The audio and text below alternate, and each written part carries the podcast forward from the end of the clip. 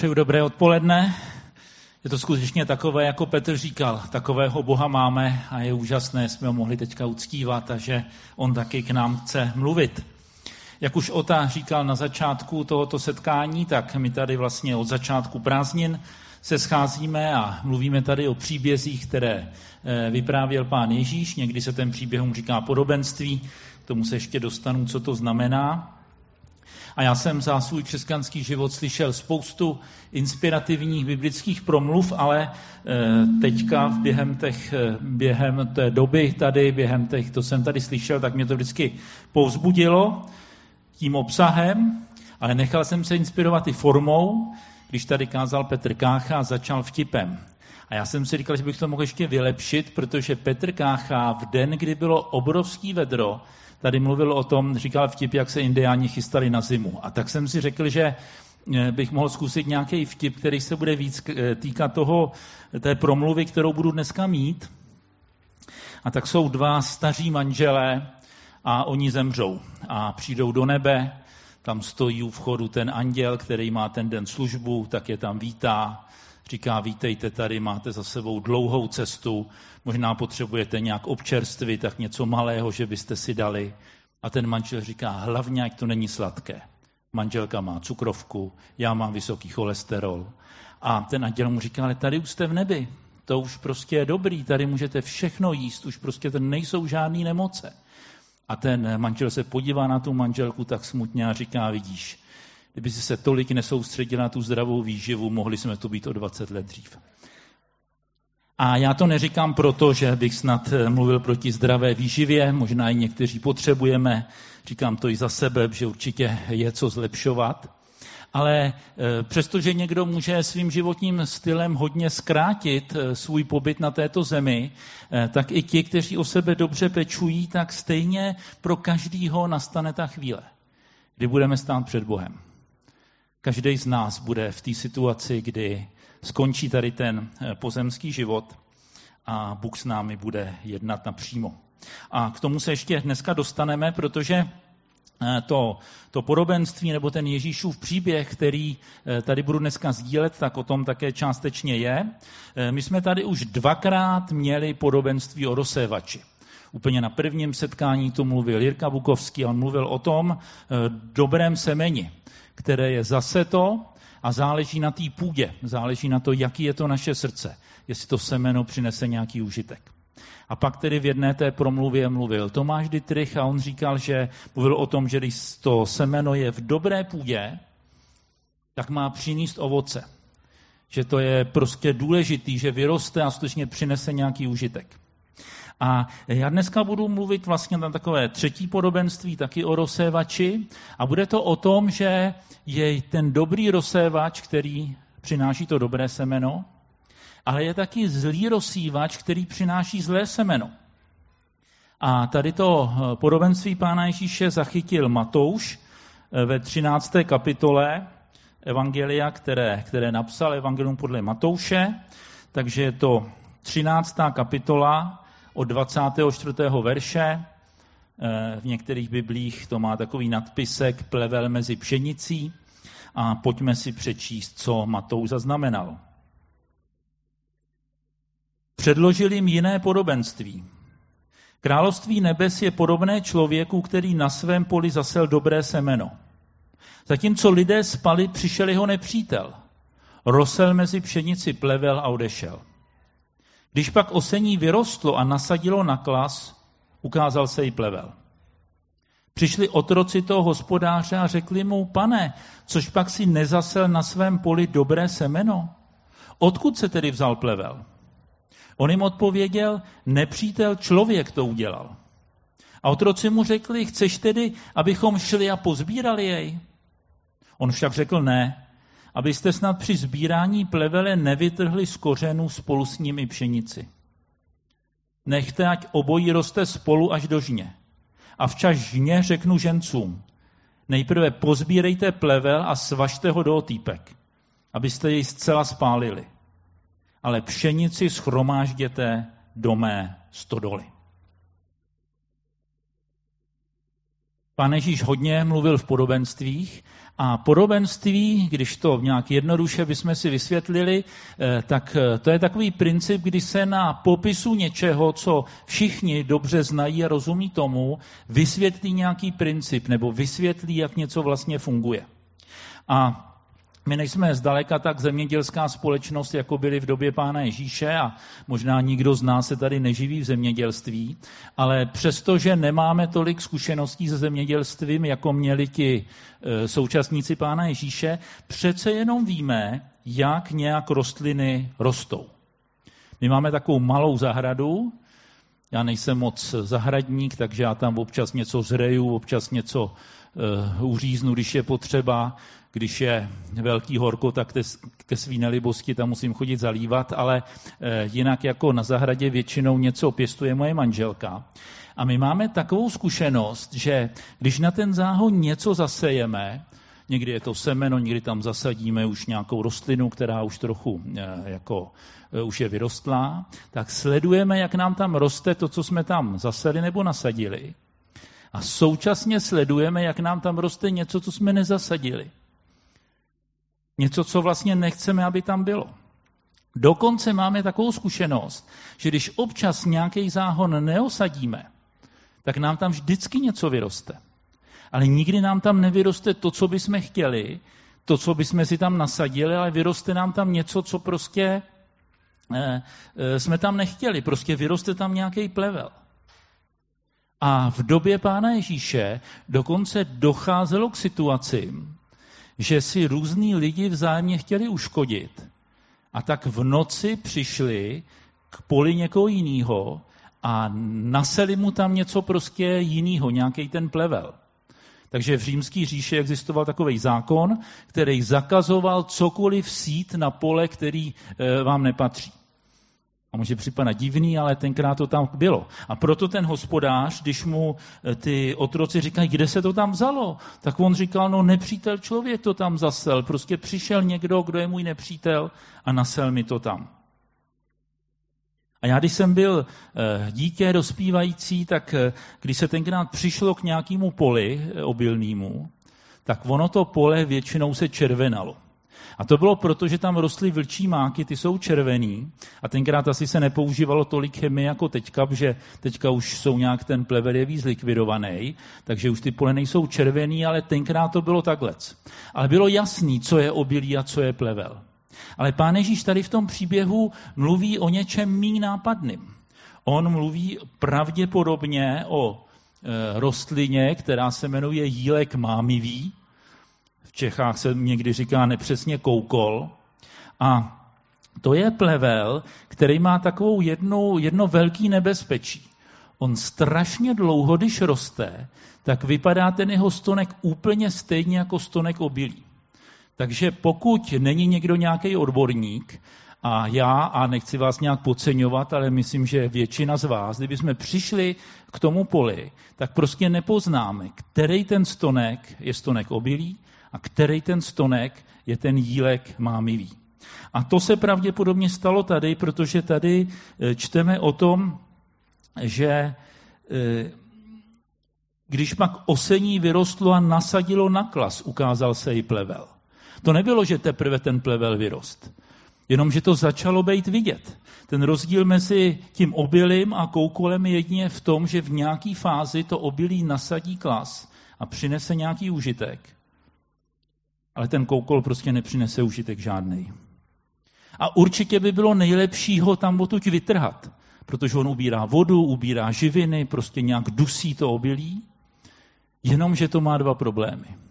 Ten první problém je ten, že špatně rozeznáme, dlouhou dobu špatně rozeznáme, co je fakt to obilí a co je eh, ten plevel. A druhou nevýhodu to má, že i když už to ve chvíli, když už to začneme rozeznávat, Kdybychom začali vytrhávat ten plevel, tak to pravděpodobně vytrhneme i s tím obilím. A tak oni to tenkrát dělali tak, že když už bylo těsně před sklizní, tak usekali prostě ty, ty klasy, které byly výš, a ten koukol, nebo teda správně ten jílek mámy ví prostě svázali, nechali uschnout a v obojí přineslo nějaký užitek. Z obilí z toho bylo zrno, že jo, pekli chléb a protože v Izraeli bylo málo stromů, prostě tenkrát byl problém s topivem, no tak z toho jílku mámivýho bylo to topivo, kterým potom, eh, na kterým třeba něco uvařili. A možná si říkáte, proč o tom pán Ježíš mluvil? A proč o tom tady mluvím já? No, protože to je podobenství. Protože pán Ježíš začal tím, že království nebes je podobné. Království nebes je podobný tady té situaci, o který mluvil. Království nebes nebo boží království je široký pojem a e, já bych ho e, teďka trochu zúžil, protože součástí božího království je církev. Církev není celý boží království, boží království je něco mnohem většího, ale v té současné době církev je ta nejviditelnější část božího království. Ta je prostě hodně vidět. A já když čtu tady to podobenství, tak mě to církev hodně připomíná. Já nedám teďka ten jediný správný výklad, my se ještě za chvíli dostaneme k tomu, co o tom říkal pán Ježíš, ale spíš bych s váma sdílel, eh, co mě na tom oslovuje. Jeden z reformátorů ve eh, středověku mluvil o církvi a řekl, že církev je smíšené společenství. Církev je smíšené společenství. A co to znamená? On tím myslel to, že v církvi jsou věci dobrý i špatný. A to je něco, na co nesmíme zapomenout. Tady v té době, dokud se Pán Ježíš nevrátí. Prostě jsou v církvi dobrý i špatný věci. A e, my, když na to zapomeneme, tak můžeme být nějak zmateni. Jsou někteří lidé, zvláště ti třeba noví lidé, když uvěří a přijdou do církve, tak jsou prostě nadšení. S některými setkávám třeba na setkání o vstupu do sboru lidí, kteří nově uvěřili a skutečně setkání s božím lidem je pro ně něco úžasného a oni jsou z toho nadšení, jenomže se může stát, že vidějí ty stonky, které vypadají všechny stejně a můžou být v nějaké, chváli, v nějaké chvíli zklamaný, protože nepoznají, že některý ten stonek není tím obilím, ale je to ten plevel. Protože v církvi narazíme na syny a dcery království, ale narazíme i na ten plevel. A já jsem křesťanem přes 40 let a znám velice dobře obojí. Setkal jsem se v církvi s mnoha úžasnýma lidma. Lidma, na kterých se skutečně naplňovalo to, že milovali Boha a milovali lidi kolem sebe. Na kterých se naplňovalo to eh, dvojpřikázání lásky, kde je napsáno, že budeš milovat Pána Boha z celého svého srdce, ze vší svý síly, z celé svý mysli a budeš milovat blížního jako sám sebe. A znám mnoho takových lidí. Ale současně jsem narazil i na lidi s určitými problémy.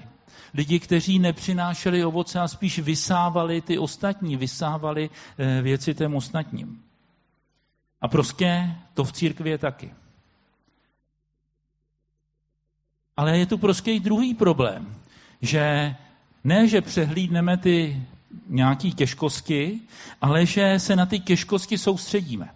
Dneska, když otevřete noviny, nebo otevřete spíš možná počítač, protože čtete na internetu, tak pokud se píše o církvi, tak se většinou píše něco negativního.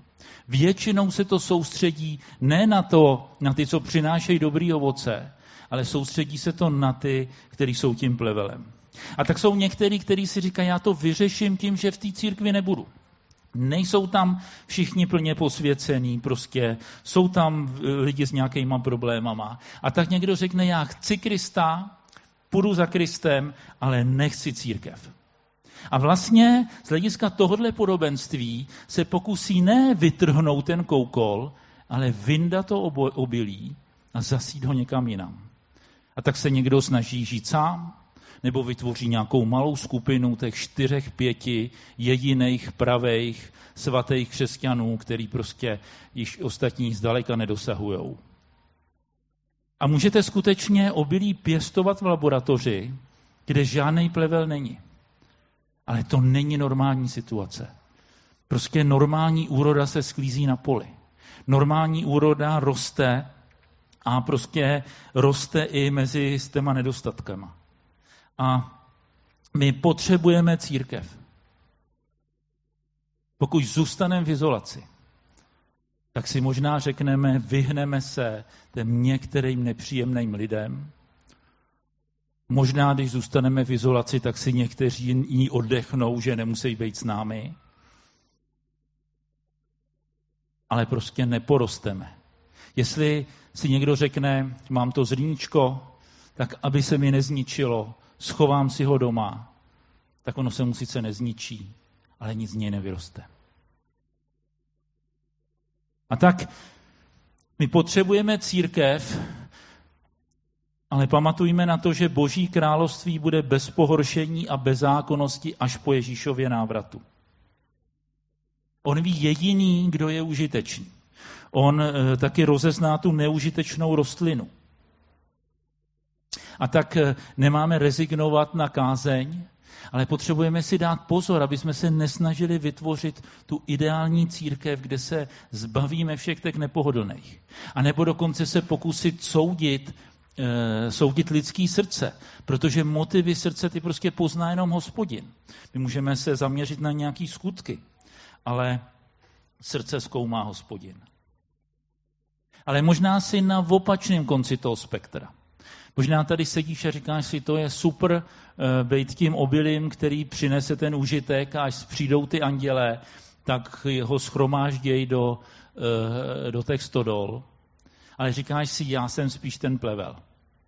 Já jsem spíš ten, který prostě nepřináší žádný užitek, který udělal spoustu špatných věcí, který prostě nemá šanci a skončí v tom spálení. A pro takový lidi já mám dobrou zprávu. V tom přirozeném světě prostě to zrno rozhodne, co z něj vyroste. Prostě z obilí vyroste, eh, ze zrna na obilí vyroste obilí a z toho plevele vyroste plevel. Ale Bůh může dělat zázraky.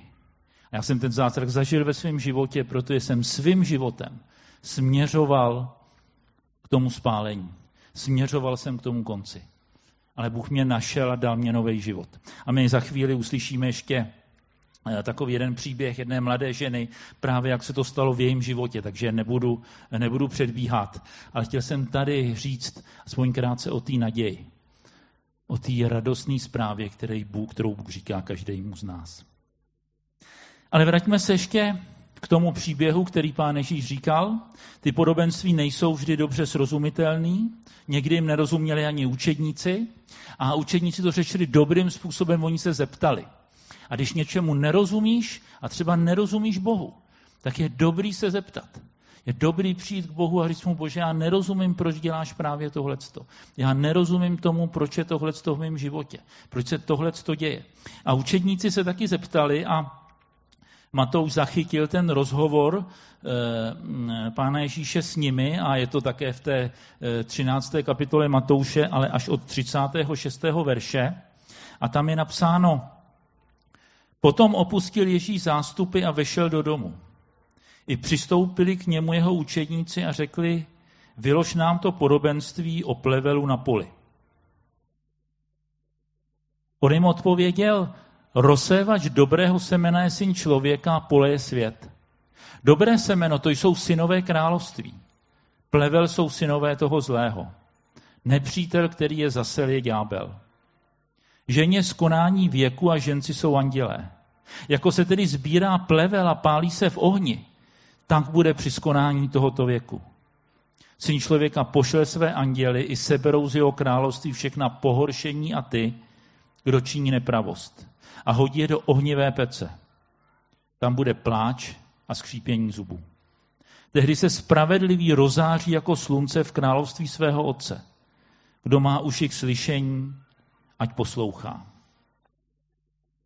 Já jsem vám říkal, že tady sdílím nějaký něco, co, co já vnímám a co prožívám, když tuto podobenství o, eh, o tom eh, obilí a plevelu, ale tady Eh, je vlastně ten, jak by řekl, autorizovaný Ježíšův výklad. Já jsem se zaměřil pouze na kousek toho božího království, kterým je církev, ale pán Ježíš to rozšiřuje na celý svět.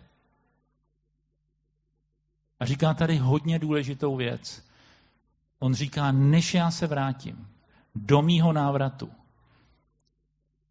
Budou na tomhle světě lidi, kteří budou Boha hledat a uctívat a budou tu lidi, kteří Boha nebudou hledat a nebudou uctívat. A na tomhle světě bude mnoho nespravedlnosti a bolesti. A myslím, že každý z nás ve svém životě, v životě kolem sebe, prostě zažil nějakou nespravedlnost a nějakou bolest. Možná si eh, někdy říkáš, proč s tím Bůh něco nedělá. Ale prostě na tomhle světě to bude tak, že nebude každá nepravost potrestaná. Že každý činitel nebude odstraněný. Budou tu lidi, kteří se budou tvářit dobře, ale budou jednat špatně. Budou tu lidi, kteří nás zmatou, protože na první pohled to bude jako s tím obilím, že nám bude ten koukol připadat, že je to to obilí, ale nebude to tak. A nebude to ve světě, ale někdy to bude i v církvi. Jenže to nebude trvat věčně. Ježíš se vrátí a slíbí, že se spravedlivý rozáří jako slunce v království svého otce. A když tady to čteme, tak to někoho může zmást. A říká si, kdo jsou ty spravedliví? To nejsou ti, kteří jsou bez chyby, kteří všechno zvládli. Protože nikdo takovej není. Když jsme upřímní, tak si myslím, že si musí každý z nás přiznat, že jsou věci, které jsme ve svém životě nezvládli. Jsou věci, kde jsme selhali. Jsou věci, kde jsme ublížili lidem kolem nás. Někdo si možná myslí, spravedliví jsou ty, kteří tak vypadají na venek.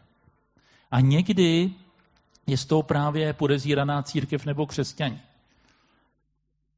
Někteří jsou podezíraní z toho, jsou pokryci. Že navenek se tváří, že je všechno super, ale vevnitř prostě něco skrývají. Nebo skrývají nějaké svoje jednání, skrývají nějaké svoje postoje. A zase to může uniknout nám. Někomu se může podařit celý svůj život oklamávat svoje okolí. Ale Boha není možný oklamat. A až on jednou přijde a pošle ty anděly, aby vybrali z jeho království veškerý pohoršení a veškerou bezbožnost, tak on se fakt nesplete. Nevytrhne žádný obilí a nenechá tam žádný koukol. A tak zářit budou ti, kdo jsou synové království. Zářit budou ti, pro který je Bůh Otec a oni se nechali ospravedlnit. Protože to není něco fatálního. To není tak, že někdo má to štěstí, že je tím obilím, a někdo má tu smůlu, že je tím koukolem. Těch podobenství je víc a já se vracím k tomu prvnímu podobenství, který tady vykládal Jirka před několika týdny. Záleží na té půdě. Bůh zasívá svoje slovo. Každý to podobenství mluví jenom o určitém úseku, není prostě absolutní. Bůh zasílvá svoje slovo. A je otázka, jak my na něj budeme reagovat. A taky dneska je tu nabídka pro každého z nás. Je tu nabídka pro ty, kteří zatím nemůžou říct, že jsou božími syny nebo božím, boží synem nebo boží dcerou. Určitě rád budu, když někdo o tom bude chtít mluvit, tak po, po skončení tohle setkání já nebo tu budou další lidi eh, tady vlevo ode mě u stolku, s kterými můžete mluvit. A říkal jsem, za chvilku uslyšíme ještě eh, jeden takový osobní příběh, jak se něco změnilo v něčím životě. Ale tady ten příběh je také pozváním do toho smíšeného společenství, kterým je církev. Ježíš to nějak ne, nenatírá na růžovo. Ani já jsem to nenatíral na růžovo. V církvi není všechno ideální. V církvi nejsou všichni posvěcení. Konečně jsme tam my, jsem tam já, který vím, že nejsem celé posvěcený. Dokonce v církvi můžou být nějaký pokrytci, kteří tam dlouho přežívají. A okolí si může myslet, že e, jsou to boží služebníci a oni nejsou. Ale nastane ta chvíle, kdy se nasadí na klas. Nastane ta chvíle, kdy už se nedá klamat, jako klamal ten jílek.